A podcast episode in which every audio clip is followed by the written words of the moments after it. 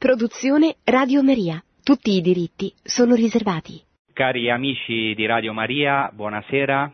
Nella scorsa puntata abbiamo parlato della chiamata dei primi discepoli lungo il mare di Galilea e secondo il Vangelo di Marco, subito dopo questa chiamata c'è il primo giorno che Gesù passa, la prima giornata tipo di Gesù Cristo a Cafarnao.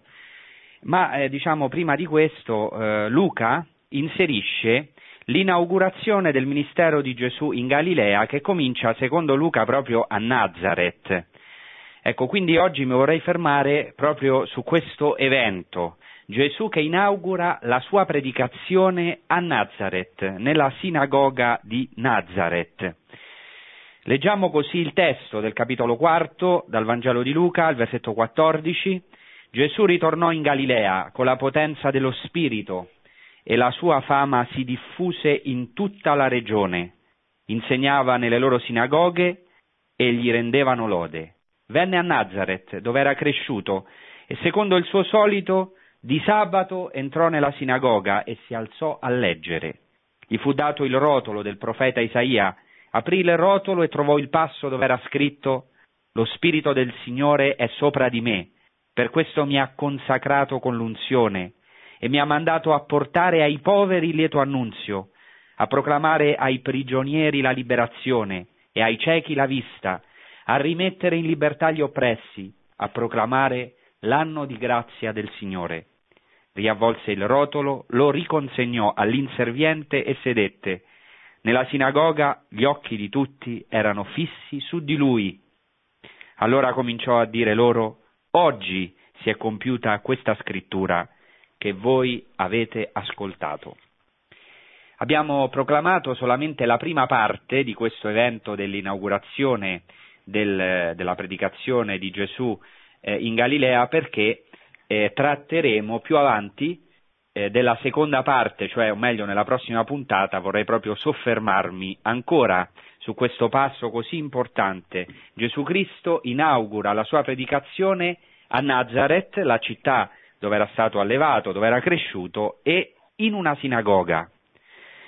Luca è molto attento, il Vangelo di Luca, ai eh, dettagli eh, in riferimento al culto. Sappiamo che il Vangelo di Luca comincia proprio a Gerusalemme, nel santo, cioè nel, nel luogo del santuario più interno, o meglio diciamo eh, l'anticamera del Santo dei Santi, eh, ricordate la, l'angelo Gabriele che appare a Zaccaria proprio nel santo, nell'ora dell'incenso, e presenta Gesù Cristo che comincia la sua predicazione in un altro cuore del popolo ebraico e del suo culto che è proprio la sinagoga. E io mi vorrei fermare su questo. E vedete, in queste puntate, in questa trasmissione, sto cercando di andare alle sorgenti eh, della fede in Terra Santa, alle sorgenti del Vangelo, e quindi vedere soprattutto l'humus, cioè l'ambiente, il sottofondo ehm, dei Vangeli e questo in particolare il sottofondo ebraico ma anche quello ellenistico. E conoscere bene l'ambiente del tempo di Gesù ci aiuta per sottolineare la continuità, certo, di Gesù Cristo con l'Antico Testamento e con l'ebraismo, ma anche la novità che segna Gesù Cristo.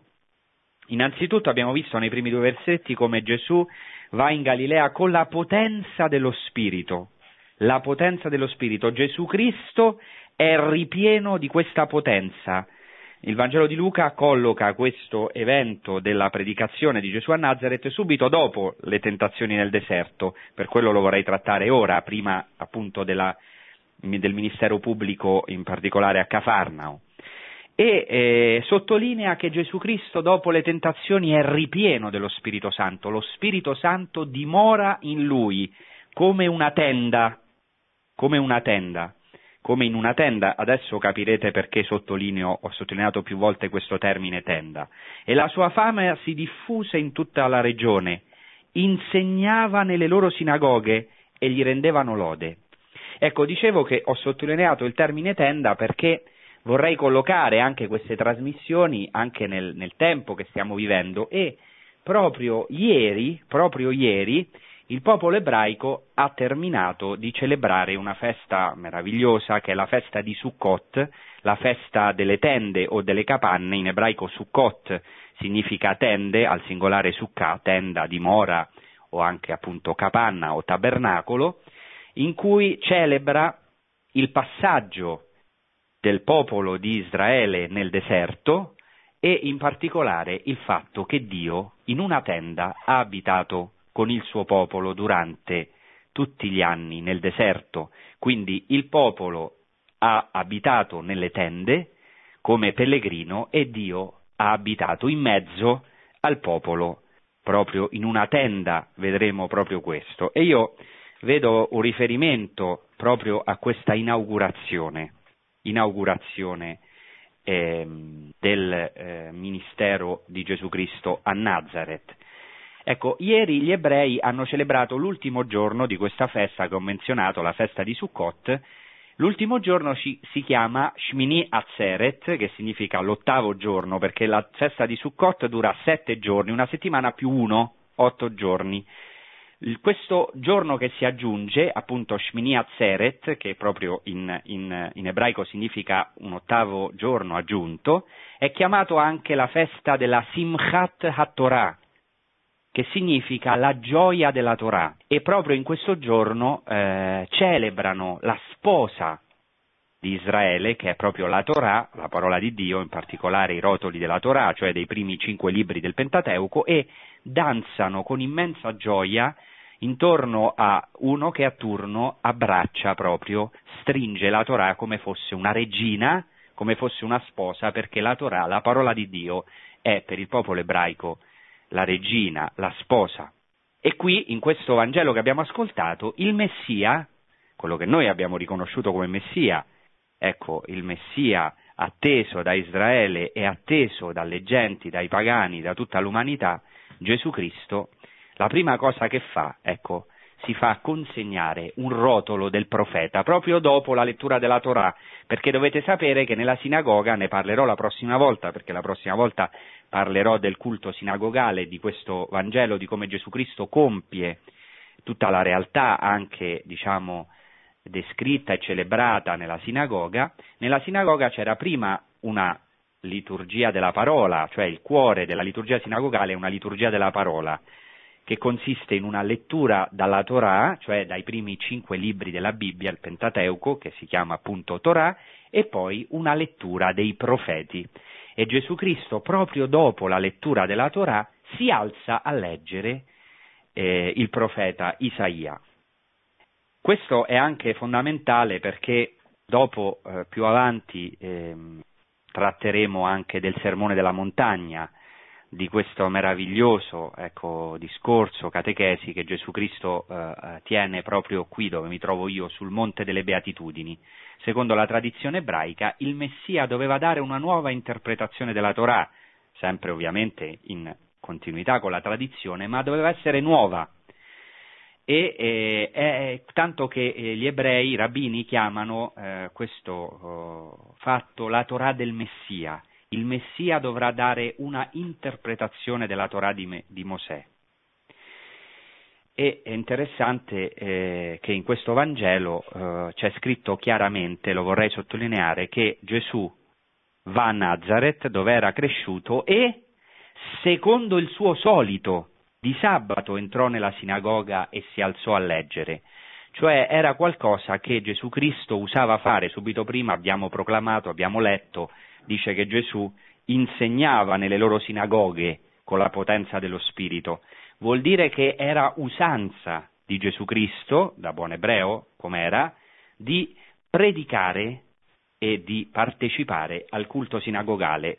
E dobbiamo capire, perché questo ovviamente per un ebreo è scontato, per noi o per alcuni di noi o per molti di noi meno. Io però oggi mi vorrei fermare proprio su questa festa di Sukkot, la festa delle tende e la Simchat Torah, la gioia della Torah, perché ha una relazione con l'inaugurazione del ministero di Gesù Cristo, eh, del suo ministero pubblico. Ecco, dovete sapere che questo mese eh, ebraico, un mese che si chiama il mese di Tishri, che normalmente cade in settembre-ottobre, quest'anno è caduto piuttosto in ottobre, questo mese di Tishri eh, è pieno di feste ebraiche. La prima festa che si celebra, il primo proprio di questo mese, di Tishri, è la festa di Rosh Hashanah, la festa del Capodanno ebraico. Dopo alcuni giorni, esattamente il 10 di Tishri, dieci giorni dopo, si celebra lo Yom Kippur, lo Yom Kippur, il giorno dell'espiazione, della grande espiazione, e dopo cinque giorni dallo Yom Kippur, il 15 di Tishri, si celebra proprio la menzionata festa del Sukkot, festa delle tende, che culmina in questo ultimo giorno, ottavo giorno di cui ho parlato, la festa della gioia della Torah, della Simchat Torah. Perché ho ricordato queste feste? Perché queste feste sono legate, cioè queste festività di questo mese, che, in cui ora sono gli ebrei, comincia con il capodanno ebraico, Rosh Hashanah. E eh, io ho parlato in altre trasmissioni di questa festa ebraica, io qua vorrei solo ricordare che questo capodanno, il capo per eccellenza nel Nuovo Testamento è Gesù Cristo. Eh, San Paolo lo dice chiaramente, ecco, Gesù Cristo è il primogenito dei morti, il principio, il nostro capo, il principio dell'umanità nuova. È Lui che è venuto nella pienezza del tempo. Potremmo dire ancora di più, Gesù è l'anno di misericordia del Signore. Come abbiamo ascoltato, Lui annuncia, annuncia l'anno di misericordia. E infatti abbiamo proclamato che quando Gesù si alza a leggere dal libro del profeta Isaia, eh, l'ultima frase che legge è eh, lo Spirito mi ha mandato, l'ultima frase dice a proclamare l'anno di grazia del Signore, l'anno di grazia del Signore. Subito dopo dice oggi si è compiuta questa scrittura che voi avete ascoltato, cioè vuol dire che è Lui stesso questo anno di grazia del Signore. In greco appunto ehm, eh, Keruxai eniauton kirio dekton, un anno bene accetto, gradito al Signore. È l'anno di grazia di cui parla appunto il profeta Isaia, è l'anno della misericordia e lui ha inaugurato proprio la pienezza del tempo. Potremmo dire che Gesù stesso è questa pienezza del tempo, che Gesù stesso è, è l'anno di misericordia del Signore. Perché? Perché con Gesù Cristo, ecco, il tempo si è riempito, cioè questo è fondamentale. Il tempo e lo spazio si sono riempiti. Il tempo è ora pieno di Dio.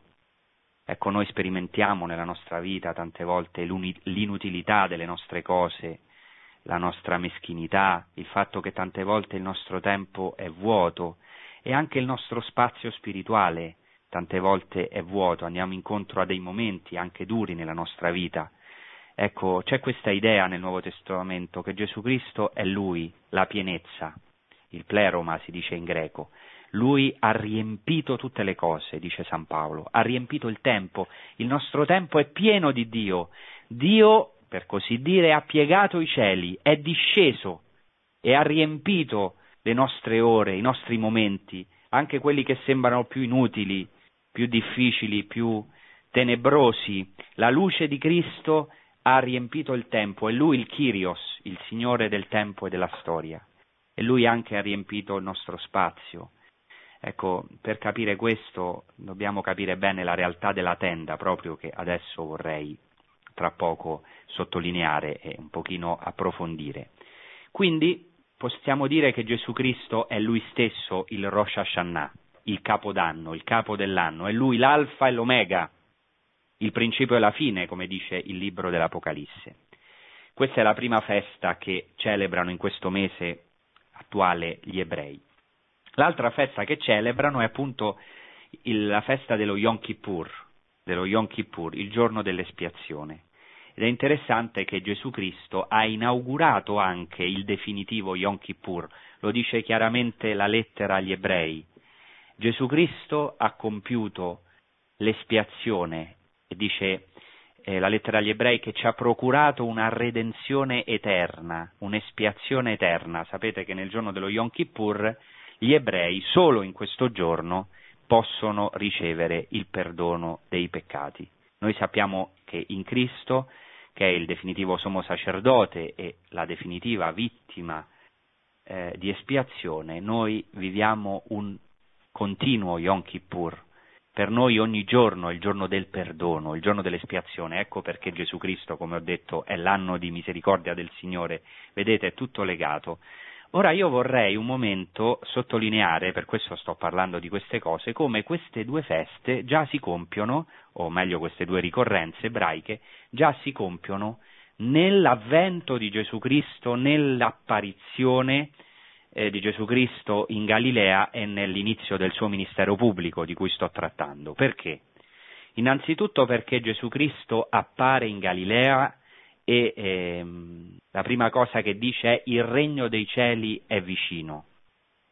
Ecco, è come dire il tempo è compiuto. Sappiamo, San Paolo dice che eh, quando venne la pienezza dei tempi, Dio mandò il suo figlio nato da donna, nato sotto la legge, per riscattare quelli che sono sotto la legge, per riscattare il nostro tempo, per redimere il nostro tempo. Dirà San Paolo in un altro passo, ecco, approfittate del tempo presente, redimendo i giorni, liberando i giorni, perché i giorni sono cattivi. Noi possiamo essere schiavi del tempo, dei giorni, o essere uomini liberi, sapendo che per noi il cielo non è chiuso, che la nostra vita non termina, il nostro tempo non termina, noi siamo eterni, siamo fatti per l'eternità. In Cristo Gesù siamo destinati, o meglio siamo chiamati, eletti alla vita eterna, che non vuol dire solo eterna nel senso di una lunghezza di giorni, perché tante volte il nostro concetto di eterno potrebbe anche essere legato alla noia, qualcosa di eterno. Eterno vuol dire molto di più che eterno nel senso del tempo. Attenzione che sia in greco che in ebraico il termine eterno significa anche mondo, cioè secolo significa anche mondo, cioè i concetti di spazio e tempo non sono slegati, non sono scollegati. In che senso? Quindi Gesù Cristo è venuto a riempire, a riempire il tempo e lo spazio. Questa eternità quindi non significa solamente una vita eterna, cioè nel tempo, ma vuol dire una vita piena, una pienezza di felicità. E questo noi già lo, lo pregustiamo, già per noi è anticipato nella venuta di Gesù Cristo, che appare in Galilea e dice proprio questo, il tempo è compiuto, ecco l'inizio dell'anno di misericordia, ecco il Rosh Hashanah. Nello stesso tempo Gesù Cristo viene a compiere la realtà dello Yom Kippur. Qui voglio fare una parentesi, attenzione, anche se c'è qualche fratello ebreo che forse è all'ascolto, Attenzione che qui parliamo di compimento, non di sostituzione. Cioè qui non stiamo dicendo che Gesù Cristo è venuto a, o che eh, i cristiani sono venuti a sostituire il popolo ebraico. Gesù Cristo non è venuto a sostituire, ma è venuto a compiere, a compiere tutta la realtà. Questo è importante perché Dio continua ancora la sua storia d'amore con tutta l'umanità e anche con il suo popolo ebraico con cui ha fatto un'alleanza e l'alleanza di Dio è eterna. Noi la possiamo rifiutare, tutti noi, ma l'alleanza di Dio, ecco, Dio eh, diciamo, eh, non si pente, ecco, questo è importante, anche l'elezione che Dio ha fatto con il suo popolo è eterna, lo dice chiaramente eh, San Paolo. Bene, allora Gesù Cristo, dicevo, è venuto a compiere lo Yom Kippur, il giorno dell'espiazione, e sappiamo che lo compirà nella croce eminentemente, no? quando ecco, darà la sua vita veramente in offerta, in espiazione per tutti noi, la sua vita totalmente donata e aprirà una via al cielo, perché in questo giorno dello Yom Kippur la cosa importante è che il sommo sacerdote entrava nel Santo dei Santi solamente in questo giorno dello Yom Kippur. E dice la lettera agli ebrei che nella sua carne Gesù Cristo ha inaugurato, di nuovo questa parola, ha inaugurato una via nuova e vivente nel suo velo, nella sua carne, cioè un passaggio al cielo, procurandoci appunto un'espiazione eterna. Cioè ora per noi non si è aperto il Santo dei Santi una volta all'anno, ma si è aperto per sempre l'accesso stesso a Dio. Ecco anche, potremmo dire, siamo nell'anno di misericordia, l'anno di misericordia, la porta della misericordia di cui parla spesso Papa Francesco, di cui sta parlando, che è sempre aperta per noi nel costato di Gesù Cristo. Per quello quando muore Gesù Cristo si squarcia il velo del Santo dei Santi, vuol dire che ecco, non è un segno di maledizione verso il popolo ebraico, ma è piuttosto veramente l'accesso eh, al cielo. I cieli sono aperti per noi. Questo io già l'ho ricordato in altre puntate l'ho detto in altre puntate, qui lo ricordo, ma ora voglio sottolineare che anche quando inaugura il suo ministero, Gesù Cristo già in un certo modo viene a compiere questo Yom Kippur, perché? Perché la prima cosa che Gesù Cristo proclama eh, nel giorno dello Yom, cioè quando inaugura il suo ministero, è proprio il tempo è compiuto, cioè, o meglio, il regno dei cieli è vicino, convertitevi e credete al Vangelo. Cioè si apre la possibilità della teshuvah, in ebraico teshuvah vuol dire più che conversione, vuol dire ritorno. Dio viene a noi, ritorna a noi perché si apra per noi il cammino del ritorno. E infine Gesù Cristo è venuto a compiere anche la realtà prefigurata dalla festa di Sukkot, di cui vorrei parlare nella seconda parte della trasmissione. Per concludere questa prima parte, ecco, vorrei dire, così come sintesi, che Gesù Cristo viene a Nazareth e lì proprio inaugura la sua predicazione. A Nazareth Gesù Cristo, lo vedremo anche la prossima volta, ho già parlato anche di Nazareth e della sua vita nascosta, ma ricorderemo alcune cose in particolare legate alla sinagoga di Nazareth. A Nazareth Gesù Cristo entra secondo il suo solito, ma ora c'è qualcosa di nuovo. Si alza a leggere e alla fine dirà che oggi si è compiuta questa scrittura che voi avete ascoltato. Ecco, la scrittura è fatta per compiersi oggi, in noi. Noi siamo questi poveri a cui oggi ancora viene annunciato il Vangelo, cioè il lieto annuncio. Noi siamo i prigionieri a cui oggi Gesù Cristo annuncia la liberazione. Noi siamo i ciechi a cui Gesù Cristo oggi vuole ridare la vista. Noi siamo gli oppressi che sono oggi rimessi in libertà. A noi è proclamato questo anno di grazia del Signore. Gesù Cristo è venuto a compiere questa scrittura. Letteralmente il greco dice oggi si è compiuta questa scrittura nelle vostre orecchie. In italiano non si può tradurre così perché non è molto bello, ma vorrei anche sottolineare questa traduzione letterale. Oggi si è compiuta questa scrittura nelle vostre orecchie, nelle vostre orecchie. Ecco, eh, Gesù Cristo è venuto eh, ecco, a compiere la scrittura, la sua opera di salvezza nella nostra carne, nelle nostre orecchie. Ecco perché dall'ascolto della predicazione viene la fede, dall'ascolto della predicazione possiamo noi essere queste nuove creature, possiamo cioè entrare in questo nuovo secolo, questa nuova dimensione, in questo nuovo, possiamo dire, spazio e tempo che è l'eternità, che è lo spazio e il tempo di Dio che è venuto incontro a noi. Ecco perché, diciamo, c'è speranza per noi, anche se ci troviamo prigionieri, poveri, ciechi, oppressi tante volte. Ecco, Gesù Cristo è questo consacrato, pieno dello Spirito Santo, che è venuto a noi. E, e di, nella seconda parte della trasmissione parlerò proprio di questa eh, realtà dello Spirito Santo che è sopra Gesù Cristo, dello Spirito Santo che riempie, che è unito a Gesù Cristo, cioè di Dio stesso, che mette la sua tenda non solo in mezzo a noi, ma anche in noi. Ora è Dio stesso che eh, di nuovo viene in cerca dell'uomo, ma stavolta ecco, viene nella persona di Cristo, si è incarnato.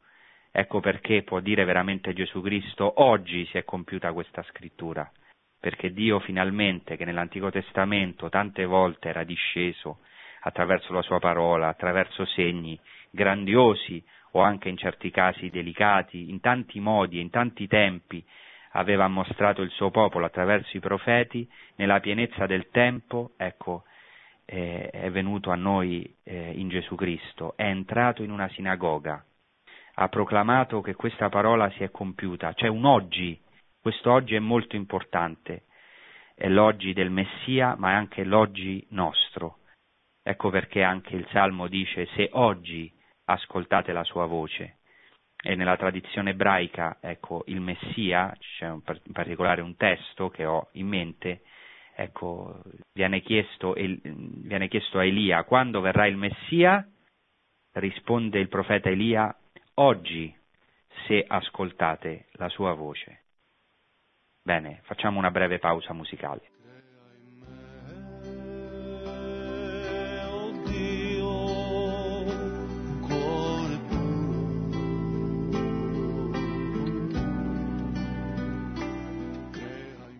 Bene, quello che io vorrei sottolineare in queste trasmissioni è che ecco, Gesù Cristo è venuto a compiere non solamente le scritture, ma anche tutta la storia della salvezza, anche tutta la tradizione e eh, anche la liturgia ebraica, a compiere, attenzione, non a sostituire, nel senso che noi siamo ora il nuovo popolo e ormai gli ebrei sono, eh, diciamo così, condannati in questo senso, questo sarebbe ecco, pericoloso e già la Chiesa in tanti documenti proprio ha sottolineato questo eh, pericolo diciamo, in, in, cui possiamo cadere. Allora, ecco, stavo parlando della festa delle tende che proprio perché in questi giorni, proprio ieri, eh, si è conclusa con questo ultimo giorno la festa della Simchat Torah, che è il culmine, un po' diciamo l'ottavo giorno di questa festa delle tende, che è chiamato Simchat Torah, cioè la gioia della Torah, in cui si celebra la gioia della Torah. Prima vorrei fare una parola, ricordare qualcosa sulla festa delle tende di cui già ho parlato, ma ecco, per eh, ecco, ricordare a voi che cos'è questa festa. In questa festa, come ho detto nella prima parte eh, della trasmissione, eh, il popolo di Israele celebra il, il viaggio meraviglioso che il popolo ha vissuto nel deserto verso la terra promessa dopo la liberazione dall'Egitto. Per quello tutte le famiglie ebree devono costruire una tenda, il cui tetto deve essere fatto di palmizi, diciamo così, non deve essere tutto coperto, una tenda all'esterno della casa, in un terrazzo oppure nel giardino, e il tetto non deve essere coperto perché? Perché bisogna guardare le stelle per gli ebrei e spero anche per noi cristiani guardare il cielo, guardare le stelle è molto importante. Innanzitutto ricorda eh, ciò che ha detto Dio ad Abramo. Esci, guarda le stelle, se riesci a contarle, così sarà la tua discendenza. E anche, ovviamente, in questa festa delle tende, soprattutto il popolo ebraico deve vedere le stelle perché deve ricordarsi di essere sempre pellegrino sempre pellegrino e questa è una realtà anche per noi cristiani. Anche noi siamo chiamati a sentirci sempre pellegrini, noi siamo in questa vita come in un deserto, siamo in un viaggio, per così dire, come dico sempre io, diciamo interstellare, cioè eh, il nostro universo è in espansione, noi siamo in un continuo movimento, anche se ci sembra di stare fermi, questo mm, me lo ricordava anche sempre Carmen Hernandez, l'iniziatrice del cammino che a me è tanto cara, ci ricordava veramente questo dinamismo, dinamismo della Pasqua, dinamismo dell'universo in cui siamo immersi. Tutti siamo in un viaggio, siamo pellegrini verso la Pasqua celeste, siamo in un passaggio, lo stesso passaggio che nel Vangelo di Giovanni descrive l'Evangelista, ecco il passaggio da questo mondo al Padre. Tutti noi dobbiamo ricordarci di essere pellegrini e anche ecco, poter vedere le stelle, cioè guardare il cielo, guardare in alto, credere che, come Abramo, che Dio è così potente, così potente che anche quando siamo nel deserto o nella sterilità come Abramo, Dio è capace di trarre dal nostro deserto, dalla nostra sterilità, ecco, una discendenza, un futuro pieno di speranza. Per quello, ecco, il nostro futuro è meraviglioso, davanti a noi c'è il Signore, davanti a noi ecco, c'è veramente la vita beata, la vita eterna e questo già lo possiamo pregustare in questo pellegrinaggio. Inoltre nella festa delle tende, come ho già detto nella prima parte, il popolo di Israele celebra il fatto che Dio ha abitato in una tenda in mezzo al popolo e questo è veramente qualcosa di prodigioso. Tra le tende di Israele, nell'accampamento di Israele al centro, come ci dice anche per esempio il libro dei numeri, si trovava ciò che si chiama il Mishkan. Mishkan si traduce dall'ebraico come tenda o dimora, cioè la tenda de, cosiddetta della riunione o tenda del convegno, dove scendeva la nube di gloria eh, in mezzo al popolo e Mosè parlava con Dio faccia a faccia, tanto che quando usciva il suo volto era radioso, cioè Dio ha camminato con il suo popolo nel deserto, si è reso presente in questa nube di gloria, in questa tenda che poi sarebbe stata una figura, è una figura del Tempio, perché sappiamo che la nube poi discende nel Santo dei Santi, nel Tempio, nel cuore del Tempio, nella parte più interna del Tempio, e infine sappiamo che tutto questo è una prefigurazione di nostro Signore Gesù Cristo. Nella tradizione ebraica, in particolare riguardo a questa festa, sono molto importanti queste nubi di gloria, cioè il fatto che Dio ha voluto dare al suo popolo delle nubi che lo hanno protetto dal caldo, lo hanno protetto dalle intemperie, che hanno, ha, come avvolto, ovviamente dopo la tradizione midrashica, cioè i racconti, i racconti intorno alla scrittura, questo è il midrash, le interpretazioni intorno alla scrittura, eh, già eh, diciamo, questo eh, circolava ai tempi di Gesù, hanno eh, reso questo tempo come qualcosa di fantastico, cioè le nubi di gloria Dio stesso avvolgeva il popolo, ha per così dire abitato, però ancora in modo misterioso, eh, diciamo in una nube. Ecco, tutto questo noi sappiamo che si è compiuto nostro Signore Gesù Cristo. Il Vangelo di Giovanni dice che il Verbo si è fatto carne e eschenosen en emin usa questo verbo che significa non tanto, non solo ha, ha abitato, il verbo si è fatto carne e eh, ha abitato in mezzo a noi, ma il verbo si è fatto carne e ha messo la sua tenda in noi. In questo verbo greco c'è proprio il Mishkan, questa tenda della dimora, cioè questa tenda della dimora era solamente una figura, ecco, di nostro Signore Gesù Cristo. In Gesù Cristo vi è ora la pienezza di Dio, ecco l'inabitazione, la dimora. Questo fatto della dimora è fondamentale, per esempio anche in tutto il Vangelo di Giovanni. Gesù Cristo dimora tra i discepoli, ma in lui dimora il Padre, in lui dimora lo Spirito Santo e chi crede in lui, ecco, eh, il Padre e il Figlio, Spirito Santo, ecco, prendono dimora presso di lui. Ecco, eh, questo è veramente per me fondamentale, il fatto che ora questa tenda non è più una tenda, non è più una tenda materiale, ma è, ecco, Dio stesso che prende la nostra tenda. Nel Nuovo Testamento la tenda è anche un simbolo, e questo è fondamentale, del corpo. La tenda è simbolo del corpo. Eh, si, poss- si, potrebbero dare eh, diciamo, molti esempi di questo, eh, come per esempio ecco, San Pietro che dice che Dio stesso gli ha fatto conoscere che presto dovrà lasciare la sua tenda, la sua tenda. Ecco, inoltre, ecco, per esempio nella seconda lettera di Pietro, vi cito il testo, si dice, dice San Pietro, io credo, giusto, finché vivo in questa tenda, di tenervi desti con le mie esortazioni, sapendo che presto dovrò lasciare questa mia tenda, come mi ha fatto intendere anche il Signore nostro Gesù Cristo. Cioè, eh, San Pietro chiama il suo corpo tenda, lui anche era un ebreo, sapeva cos'era questa tenda, cioè un'abitazione provvisoria, provvisoria. E inoltre già eh, diciamo, nella tradizione ebraica c'è un legame stretto tra il corpo e la tenda, tra il corpo e il tempio. Qui potrei citare molti testi, vi cito solo un testo del Targum, cioè della traduzione aramaica delle scritture, in cui si dice che Adamo è un microcosmo, perché si dice che Dio ha formato Adamo con polvere dal luogo del Tempio e dai quattro venti del mondo, e un miscuglio di tutte le acque del mondo, cioè vuol dire che Adamo è formato con la polvere del Tempio, con la polvere del Tempio. Questo legame poi sarà eh, chiaro, palese, compiuto nel Nuovo Testamento, nel Vangelo di Giovanni, quando vi ricordate Gesù Cristo dice distruggete questo Tempio, io in tre giorni lo farò risorgere e, e, e precisa l'Evangelista, egli parlava del Tempio del suo corpo.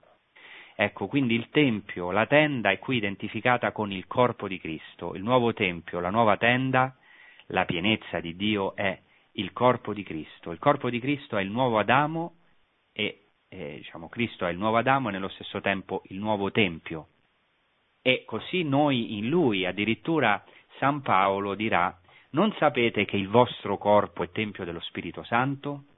perché ecco, ora Dio non abita più in tende materiali, ma abita non solo in mezzo a noi, ma in noi, in noi. Ecco, attenzione che questo già eh, gli ebrei lo hanno notato. Io vorrei qui citare un bellissimo testo di Levinas, filosofo ebreo, eh, forse un po' difficile, ma ecco, vorrei citare questo testo in un libro che si chiama L'aldilà del versetto. Così dice Levinas.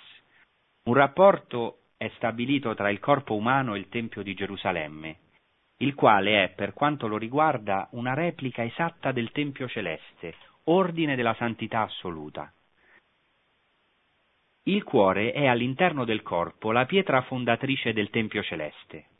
E la raccomandazione dei dottori talmudici di orientare pregando il cuore verso il Santo dei Santi non significa solo un orientamento, ma un'identificazione o un'intenzione di identificazione.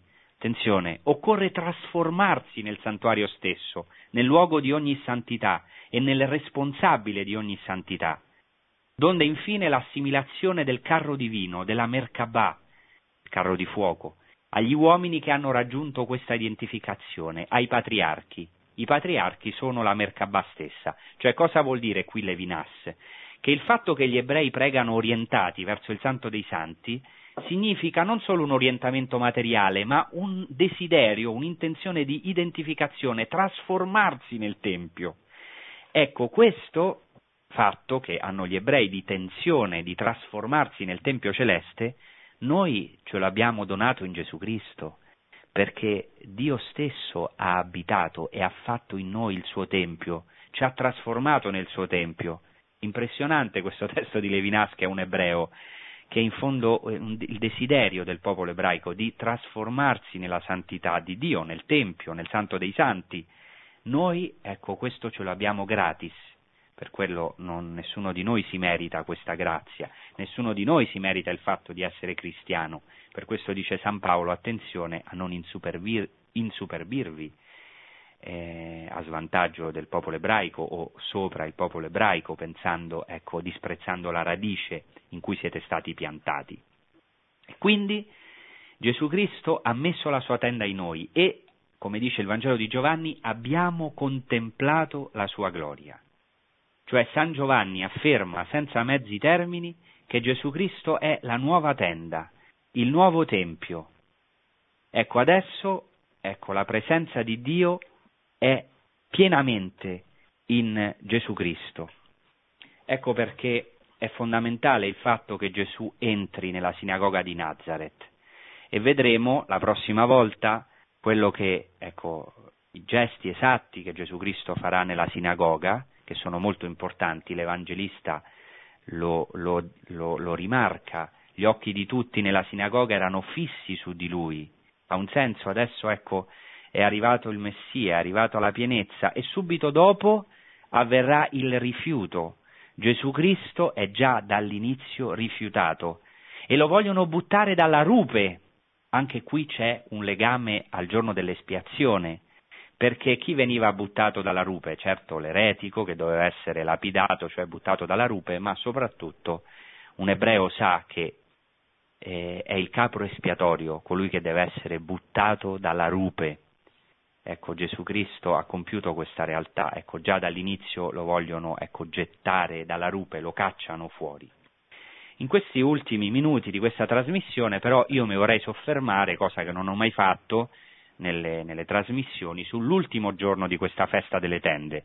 Poi ritorneremo sulla festa delle tende perché sarà molto importante per commentare alcuni capitoli dal 7 al 9 del Vangelo di Giovanni. Come abbiamo detto, l'ottavo giorno di questa festa di Sukkot, di questa festa delle tende, è il giorno della gioia della Torah.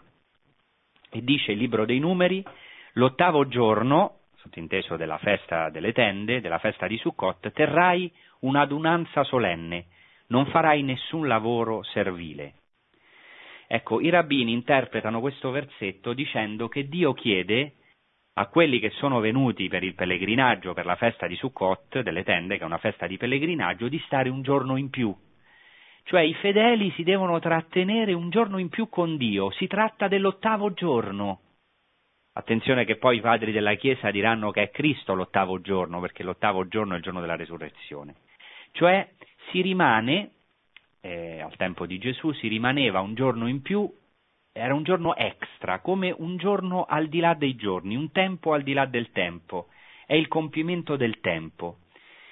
E, ehm, in questo ottavo giorno, di, che si chiama anche Shemini Atzeret, cioè il giorno di chiusura, l'ottavo giorno di chiusura, ehm, si fanno preghiere per la pioggia, per la rugiada e per la pioggia, come del resto in tutta la festa delle tende, ma mi voglio soffermare sul fatto che questo ottavo giorno, come ho detto, è chiamato anche Simchat Torah, il giorno della gioia della Torah. È il giorno più gioioso dell'anno. Attenzione che già la festa delle tende è un giorno di grande gioia, cioè è una festa, scusate, sono sette giorni di grande gioia. E questa gioia culmina con la festa della Simchat Torah, della gioia della Torah. Questa festa ha avuto origine per ragioni liturgiche, cioè in questo giorno si terminava la lettura della Torah e si ricominciava. Questo adesso io lo spiegherò casomai nel, nella prossima puntata. Al tempo di Gesù non si sapeva com'era il ciclo delle letture nella sinagoga. C'erano due usanze, un ciclo triennale e un ciclo annuale. Oggi piuttosto, diciamo, al tempo di oggi, gli ebrei hanno un ciclo annuale e quindi terminano la lettura della Torah in questo giorno in cui c'è questa festa della gioia della Torah e si ricomincia in questo giorno. Quelli che leggono sono chiamati eh, sposi della legge, sposi della Torah, cioè la mattina c'è un, una persona che è chiamata il Khatan Torah, cioè lo sposo della Torah, che legge l'ultima sezione del libro del Deuteronomio e per impedire che il demonio accusi il popolo presso Dio si interponga tra la legge, si chiama il secondo eletto, la seconda persona si chiama a leggere il Khatan Bereshit, che legge la prima parasha, cioè il primo passo del libro della Genesi. Ecco, allora cosa vuol dire con questo? Questo, diciamo, vuol dire molte cose. Primo, che ehm, eh, la Torah è una sposa, il lettore è chiamato lo sposo della Torah.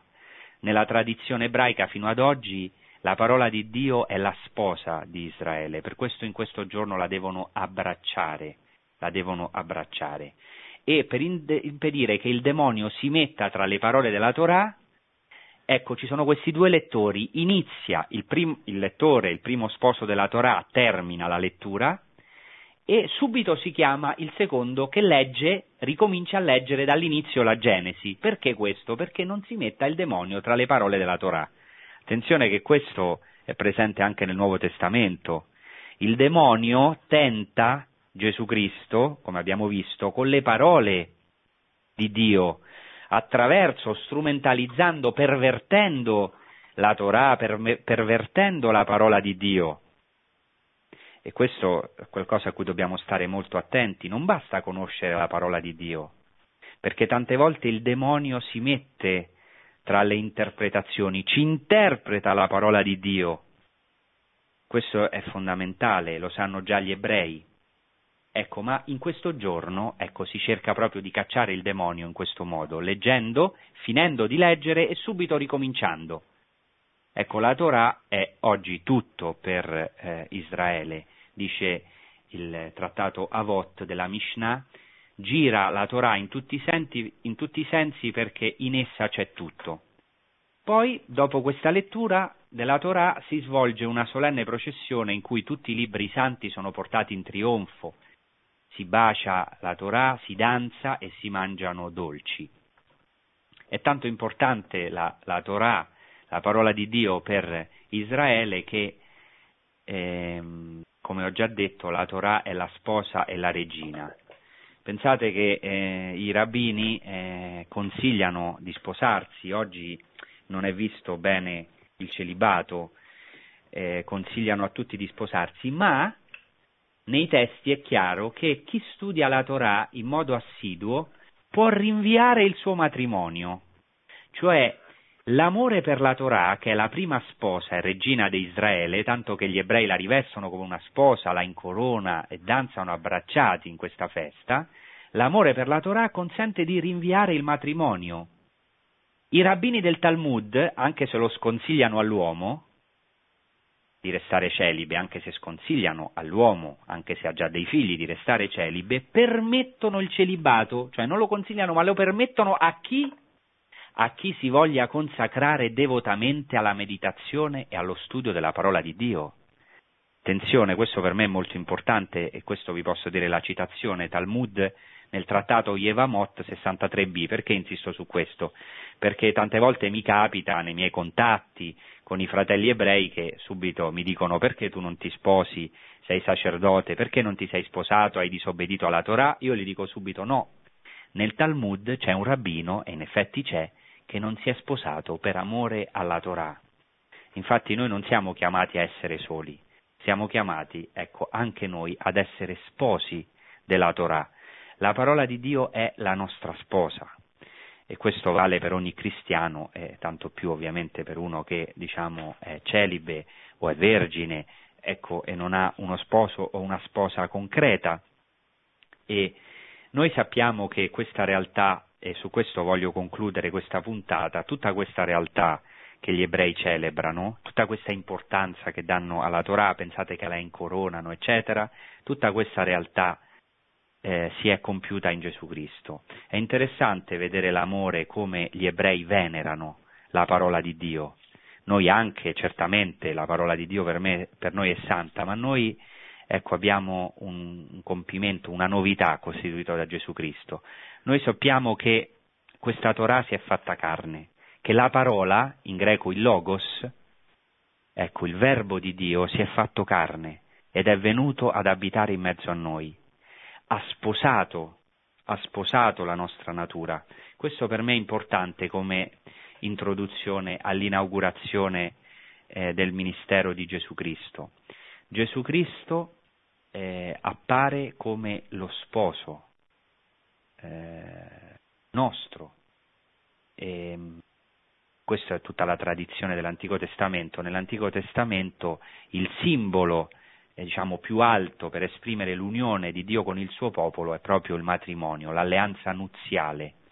Per esempio, pensate, dico il primo testo che mi viene in mente, il profeta Osea, quando Dio dice io ti farò sposa, mia sposa per sempre, dice Dio al popolo, ti fidanzerò con me nella fedeltà, ti attirerò nel deserto, parlerò al tuo cuore, ti fidanzerò a me. Ecco il matrimonio tra Dio e il suo popolo. Questo si è compiuto pienamente in Gesù Cristo. Gesù Cristo nel Nuovo Testamento si presenta come il vero sposo. Il vero sposo, ecco, tutta questa realtà della Simchat Torah, della gioia della Torah, si è compiuta in Gesù Cristo.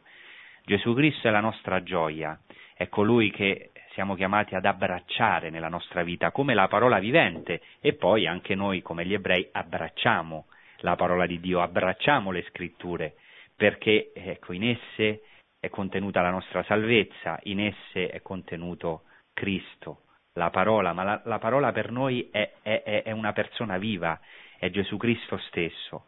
Ecco, ehm, per questo per me è importante cominciare proprio questo evento dell'inaugurazione di Gesù Cristo, del ministero di Gesù Cristo a Nazareth con questa parola, perché Gesù Cristo eh, è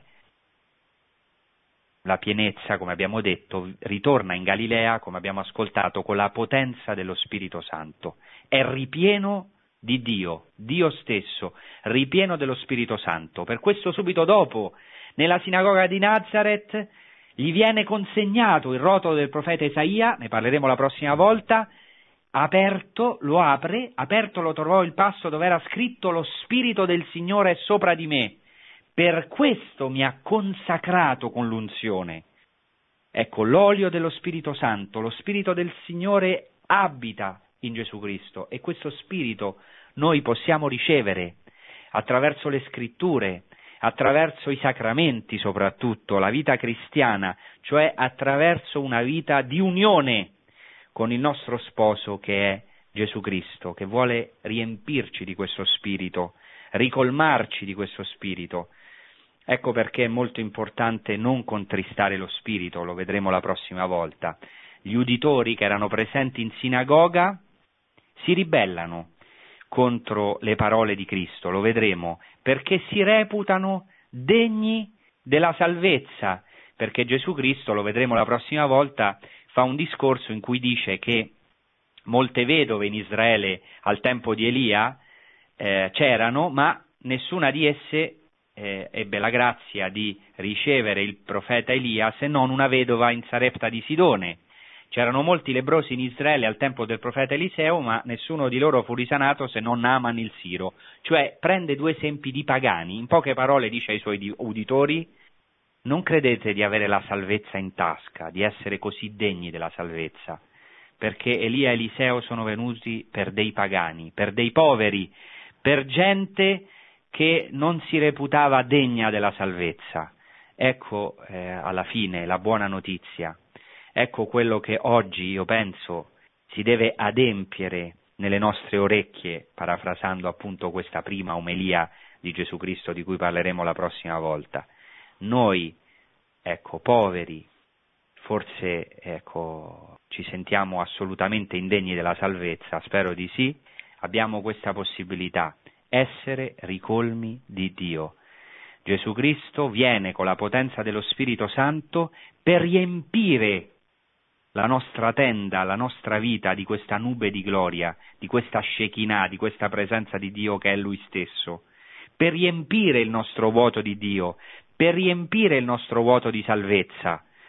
Ecco perché diciamo, per accogliere Gesù Cristo, se così si può dire, se mi concedete questa espressione, bisogna sempre essere un po' disperati, per così dire, certo non disperare della salvezza, ma essere poveri, ecco meglio, essere poveri, poveri, ecco perché solo i poveri eh, sono pronti a ricevere questa pienezza, solo chi si sente pellegrino, chi si sente in una tenda, chi abita in una tenda, come in questi giorni hanno abitato gli ebrei, si sente sempre precario, Ecco, ma ecco, proprio a noi è annunciato questo anno ben accetto, questo anno di misericordia del Signore, a noi che siamo bisognosi. Quindi in attesa della prossima puntata eh, speriamo ehm, di avere questa grazia dal Signore, veramente di non considerarci meritevoli della salvezza, perché come vedremo la prossima volta questo è stato proprio l'errore tragico dei Nazareni di quelli che erano presenti in sinagoga. Per quello dopo hanno voluto uccidere Gesù Cristo, perché Gesù Cristo, dopo avergli detto questa frase molto bella, oggi si è adempiuta questa scrittura nei vostri orecchi, dice loro che ecco, eh, i profeti Elia e Eliseo, i più grandi profeti di Israele, sono stati mandati a dei pagani, a dei poveri. Ecco, eh, per noi anche eh, c'è questa buona notizia, ma nello stesso tempo ecco, questo, questo avvertimento, questa esortazione a considerarci sempre poveri, sempre bisognosi di salvezza, non essere cinici, a non pensare che già conosciamo tutto della parola di Dio, a pensare che in fondo siamo sempre dei dilettanti, che siamo sempre precari, siamo sempre delle tende in attesa di essere riempiti della pienezza di Dio. Allora se c'è qualcuno in ascolto che forse si sente così, si sente povero, si sente oppresso, si sente ecco, cieco, si sente carcerato, perché Gesù Cristo è venuto a, eh, come dice qua, a liberare i prigionieri, ecco sappia che eh, c'è una speranza, che Gesù Cristo è venuto a illuminare con la sua nube di gloria, un po' un paradosso, ma è così, le zone più oscure di noi stessi Tante volte ci sentiamo come prigionieri, come carcerati nei nostri pensieri, eh, prigionieri dei nostri peccati. Ecco, Gesù Cristo è venuto veramente a liberarci, a tirarci fuori e a riempirci della sua pienezza. Ecco, chiediamo questa grazia al Signore alla fine di questa puntata perché possiamo essere tutti, possiamo sentirci bisognosi della salvezza, possiamo eliminare da noi il cinismo, dei Nazareni. Ehm, l'essere bigotto, cioè vuol dire il eh, pensare queste cose io già le so, eh, ecco, ed essere così impermeabili alla parola di Dio, cioè essere duri, duri di cuore, la durezza di cuore, pensare già di sapere tutto, pensare in fondo, ecco perché dicevano i Nazareni a Gesù Cristo, quello che hai fatto in Cafarna o fallo anche qui, facci un miracolo, noi ci meritiamo che ci fai questa grazia. e invece Gesù Cristo dirà in un altro passo, il Vangelo fece lì pochi miracoli a causa della loro incredulità, a causa cioè della loro durezza di cuore. Quindi dice ecco, la tradizione ebraica che ogni uomo deve sedersi su due troni, e con questo voglio concludere, su due troni. Uno è un trono in cui c'è scritto tu sei terra e cenere, tu sei polvere e in polvere ritornerai. L'altro trono, nell'altro trono c'è scritto tutto l'universo è stato creato per te. Noi abbiamo bisogno sempre di sederci in questi due troni, la nostra miseria e la nostra grandezza, conoscere la nostra miseria che noi non siamo meritevoli di nulla, non siamo degni, come dice il centurione, della salvezza, dell'amore di Dio, spesso neanche dell'amore degli altri, ma d'altra parte siamo molto preziosi, tutto l'universo è stato creato per noi, tutte le meraviglie, ecco pensate alla grandezza dell'universo, eh, tutta la grandezza dell'amore di Dio ha un fine, fare di noi ecco, la, la tenda di Dio, il tempio di Dio. Cristo ha dato il suo sangue per noi, quindi da un lato ecco questo trono, dobbiamo sederci in questo trono dove c'è scritto tu sei polvere, sei povero, sei misero, dall'altra parte tutto l'universo è stato creato per te e noi potremo aggiungere e Gesù Cristo ha dato il suo sangue per te. Tu sei grande, tu sei prezioso, sei degno di stima e io ti amo, dice Dio attraverso il profeta Isaia. Bene, ora passiamo ai vostri interventi telefonici. Grazie.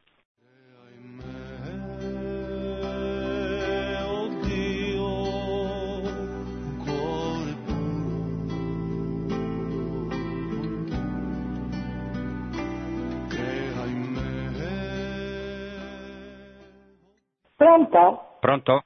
Sono e dirige Maria Camardi di Pavia, terziaria francescana.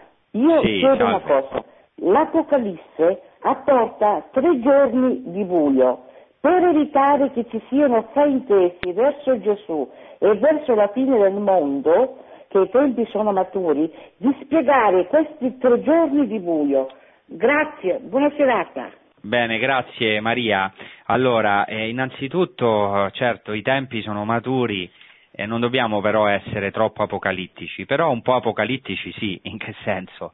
Nel senso che eh, l'ora è sempre pronta, noi siamo sempre in attesa del ritorno di Gesù Cristo e ci sono dei segni ed è vero che eh, i tempi sono maturi nel senso che l'ora eh, si avvicina sempre di più, il nostro ecco, tempo avrà una fine. E Maria mi diceva di spiegare questi tre giorni di buio.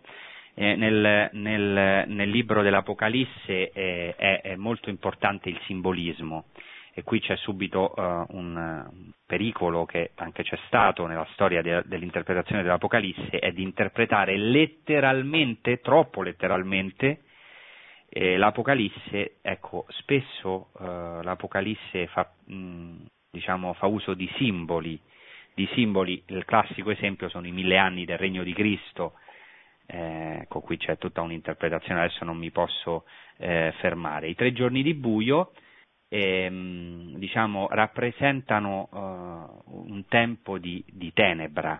Questo non vuol dire che non sia possibile eh, poi materialmente che ci siano questi giorni di buio, ma ecco, significa è proprio un, uh, l'inizio della fine.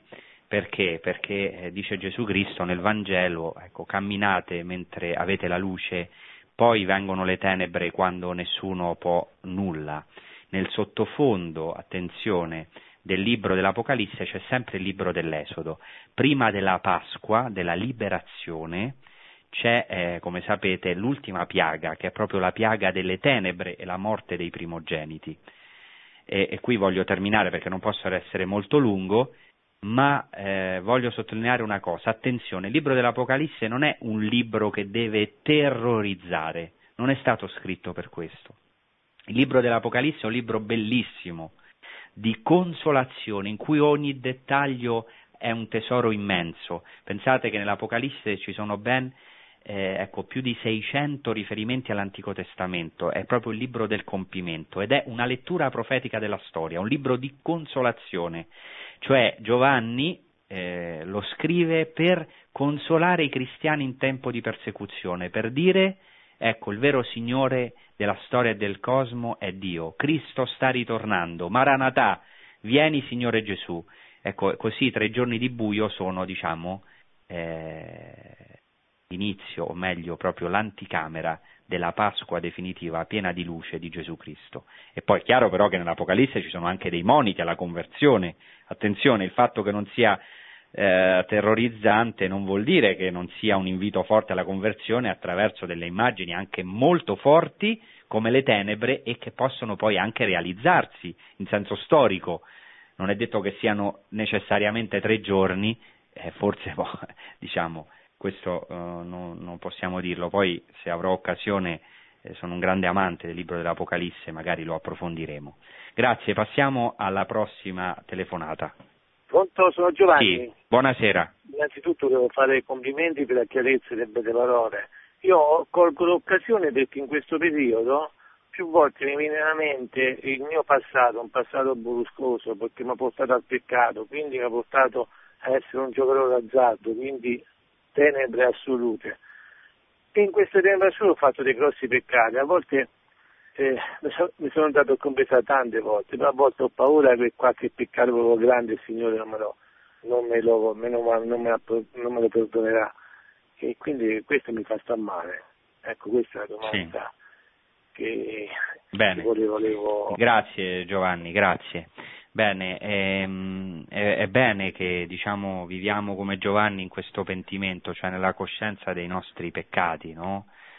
Ecco, anche però voglio dire come consolazione che eh, in certi vizi come il gioco, altre cose, o l'alcol o la droga, ecco, tante volte più che ecco, dei peccati sono poi delle schiavitù, no?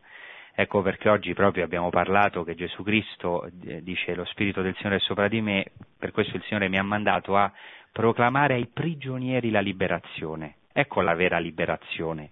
Non è la liberazione, diciamo, della rivoluzione dalle strutture ingiuste, diciamo così, eh, questa è una lettura superficiale, è la liberazione proprio dalle nostre più profonde schiavitù.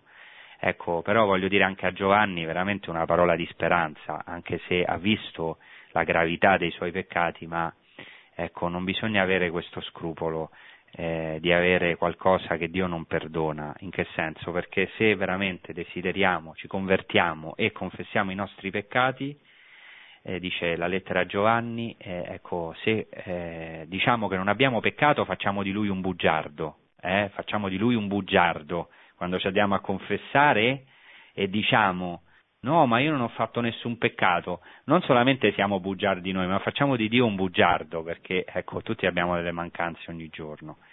Ma dice ancora la lettera a Giovanni, se qualcuno ha peccato abbiamo un avvocato presso il Padre, Gesù Cristo giusto, egli è vittima di espiazione per i nostri peccati, non solo per i nostri, ma anche per quelli di tutto il mondo. Ecco, allora eh, non bisogna avere questo, se noi desideriamo confessare i nostri peccati e, e, e, lo facciamo e cerchiamo di ricordarceli tutti, anche se ce ne dimentichiamo qualcuno, non per nostra colpa, non dobbiamo avere questo scrupolo perché è molto pericoloso.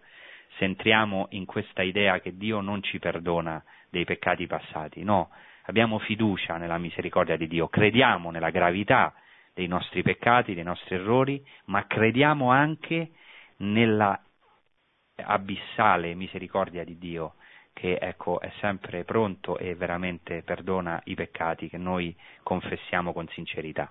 Grazie, passiamo alla prossima telefonata.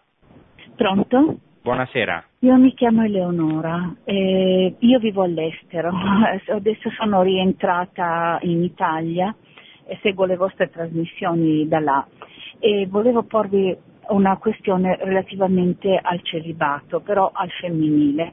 Io sono un accademico sì. e sono nubile e vivendo sì. all'estero mh, ho avuto occasione di confrontarmi con Person- donne insomma, che eh, nell'ambito protestante hanno la possibilità di eh, essere, insomma, di consacrarsi.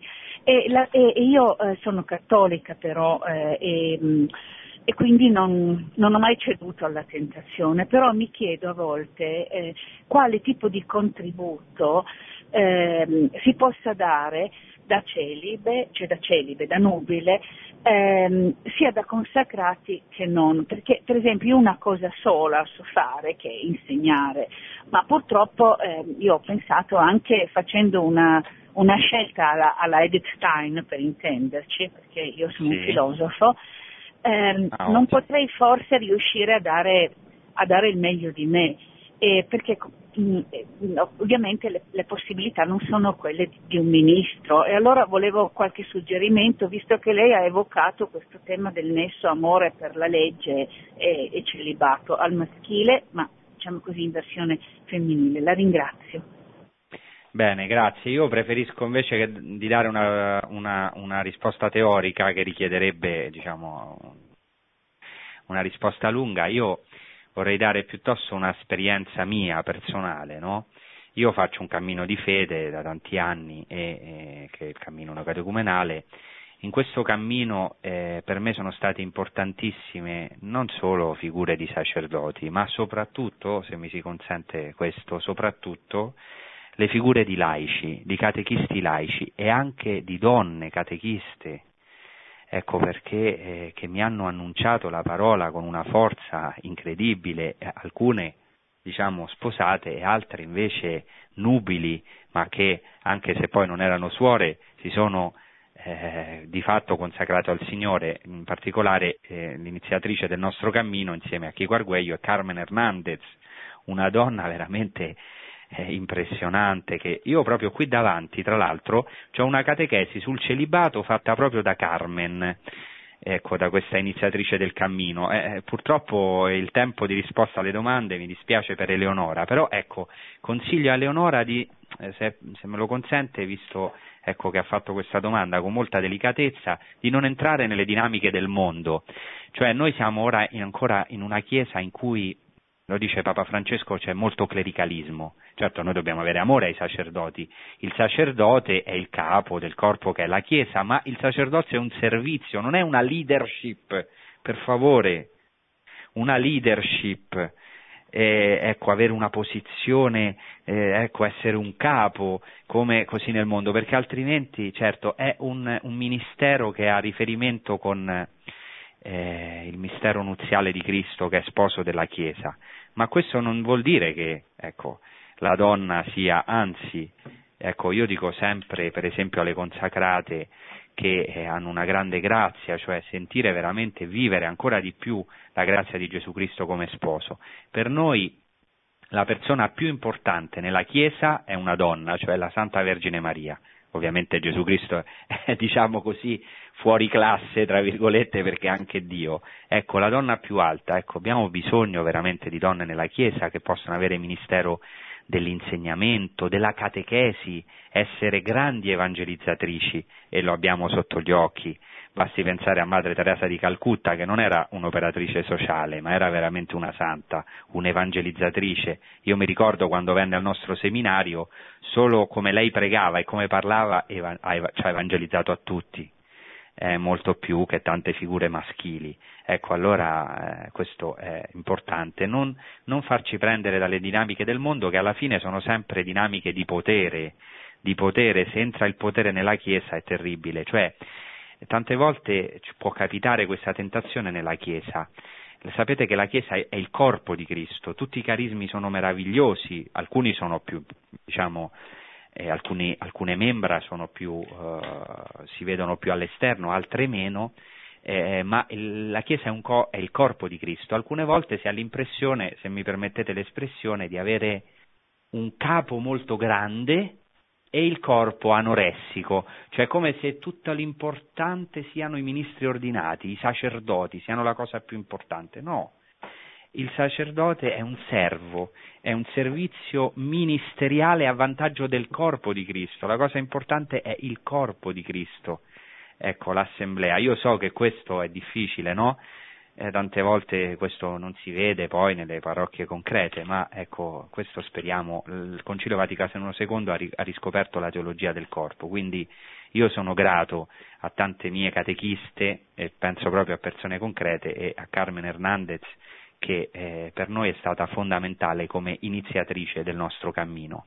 Quindi coraggio, Eleonora, ecco se posso dire, hai davanti tante, tante luci e una di queste è proprio quella che hai citato, Edith Stein, Santa Teresa Benedetta della Croce, grande filosofa, grande donna e anche ecco, eh, una suora che ha dato la sua vita ecco, per, per, il popolo ebraico ad Auschwitz e anche per tutti noi, per la Chiesa. Quindi abbiamo davanti veramente un grande futuro e tanto lavoro da fare, tanto lavoro da fare.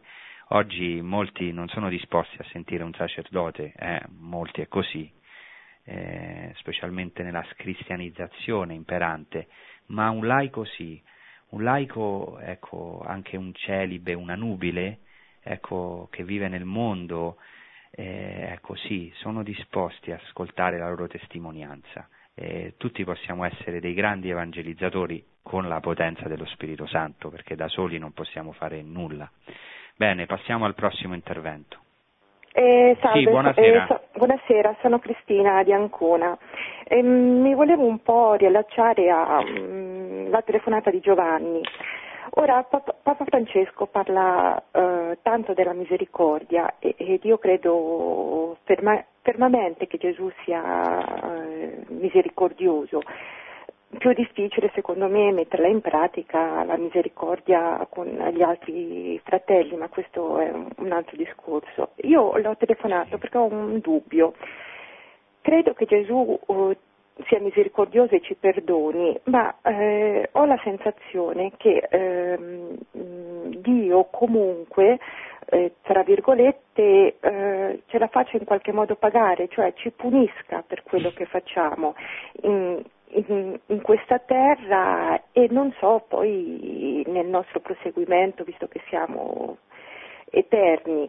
Ecco, vorrei dire che cioè, questo perdono ci, mh, ho la sensazione, dalle mie esperienze, dalla mia vita, che non ci ehm, previene dà comunque una punizione. Eh, la ringrazio, l'ascolto per radio. Bene, eh, qui ci sarebbe un discorso un po' più ampio dalla domanda di Cristina. Ecco, dobbiamo stare attenti. Eh, la misericordia di Dio non è mielosa, attenzione, la misericordia di Dio è la misericordia di Dio, non è l'idea che noi abbiamo della misericordia. Quindi io diciamo, penso che quello che ha Cristina non è un dubbio, dovrebbe essere una certezza. Cioè, questo lo dicono i padri della Chiesa. Sant'Ambrogio dice lique tigitur justitia messe misericordia, met justitia esse misericordia, cioè la giustizia è misericordia e la misericordia è giustizia, cioè non c'è opposizione in Dio tra misericordia e giustizia. Questo è fondamentale. Allora, però dobbiamo capire in che senso Dio punisce. Attenzione, e questo è fondamentale capirlo. Il peccato produce la morte, dice San Paolo. Cioè ogni peccato ha in sé una pena. La pena molte volte non viene, cioè, non viene direttamente da Dio, viene dal, dal peccato. Perché questo è importante? Perché non è che Dio gode nel punirci, non è un giudice assetato del nostro, cioè per schiacciarci evidentemente, certo che Cristina sarà d'accordo, ma è il frutto del nostro peccato che ci fa soffrire. Cioè potremmo dire meglio, Dio non è mieloso, Dio anche ci corregge molte volte, ci dà anche, se volete, delle punizioni, bisogna intendere in che senso, va bene? Perché quando si parla di Dio si parla sempre in modo analogico, per analogia Ecco, ma lo fa per la conversione, ci corregge per la conversione, anche se volete ci punisce, diciamo così, per la conversione. Attenzione che questo è fondamentale, non dimenticare mai, non dimenticare mai che la misericordia di Dio non è un volemose bene, va bene, sì, abboniamo tutti, no, no, no, perché alcuni peccati, noi lo sappiamo, sono molto seri, abbiamo visto soffrire della gente tremendamente forse noi siamo stati vittime di ingiustizie, di violenze terribili. Allora non è un, un condono, no? come fanno certe volte i condoni che abbuonano tutti gli orrori che sono stati fatti. Non è un condono così stupido, no, no, no, è molto realistico. Dio sa quanto l'uomo soffre a causa dei peccati propri o a causa dei peccati degli altri. Quindi diciamo, potremmo dire così, la sofferenza, la pena che comporta il peccato è conseguenza del peccato, ma anche, ecco, Dio la permette per il nostro bene. E, mm, quindi anche se il, il, il, peccato è perdonato in quanto alla colpa nella confessione, però rimangono queste conseguenze. E anche Dio per scuoterci alcune volte deve permettere delle sofferenze, per scuotere l'uomo. Ecco perché Dio permette le guerre, permette dei cataclismi, perché ci parla anche attraverso questi segni, ci corregge. Non li vuole direttamente perché non vuole la morte e la rovina dell'uomo, ma li permette nel suo misterio di amore infinito e mirabile per ecco, la nostra conversione. Questo è fondamentale. E potremmo dire l'inferno. L'inferno esiste, perché l'inferno esiste? L'inferno, che è la manifestazione più evidente della giustizia di Dio, è anche un corollario del suo amore e della sua misericordia. Attenzione, poiché, ecco, eh, eh, Dio, cioè, siccome Dio ama l'uomo di un amore totale, incondizionato, non può non lasciarlo libero e non può escludere la possibilità che l'uomo lo rifiuti. L'inferno, cioè, non è tanto una condanna di Dio, ma è un, proprio un'autocondanna dell'uomo e Dio lo, eh, diciamo, ratifica. Ecco, questo per concludere, anche l'inferno non è fuori dalla misericordia e dalla giustizia di Dio. Misericordia e giustizia di Dio sono un tutt'uno, diciamo così. Eh? Bene, questo molto in breve. Passiamo a, la, al prossimo intervento. Bene, eh, quindi eh, vi ringrazio della vostra attenzione e vi auguro una buona serata e un buon proseguimento con i programmi di Radio Maria e a risentirci. Produzione Radio Maria. Tutti i diritti sono riservati.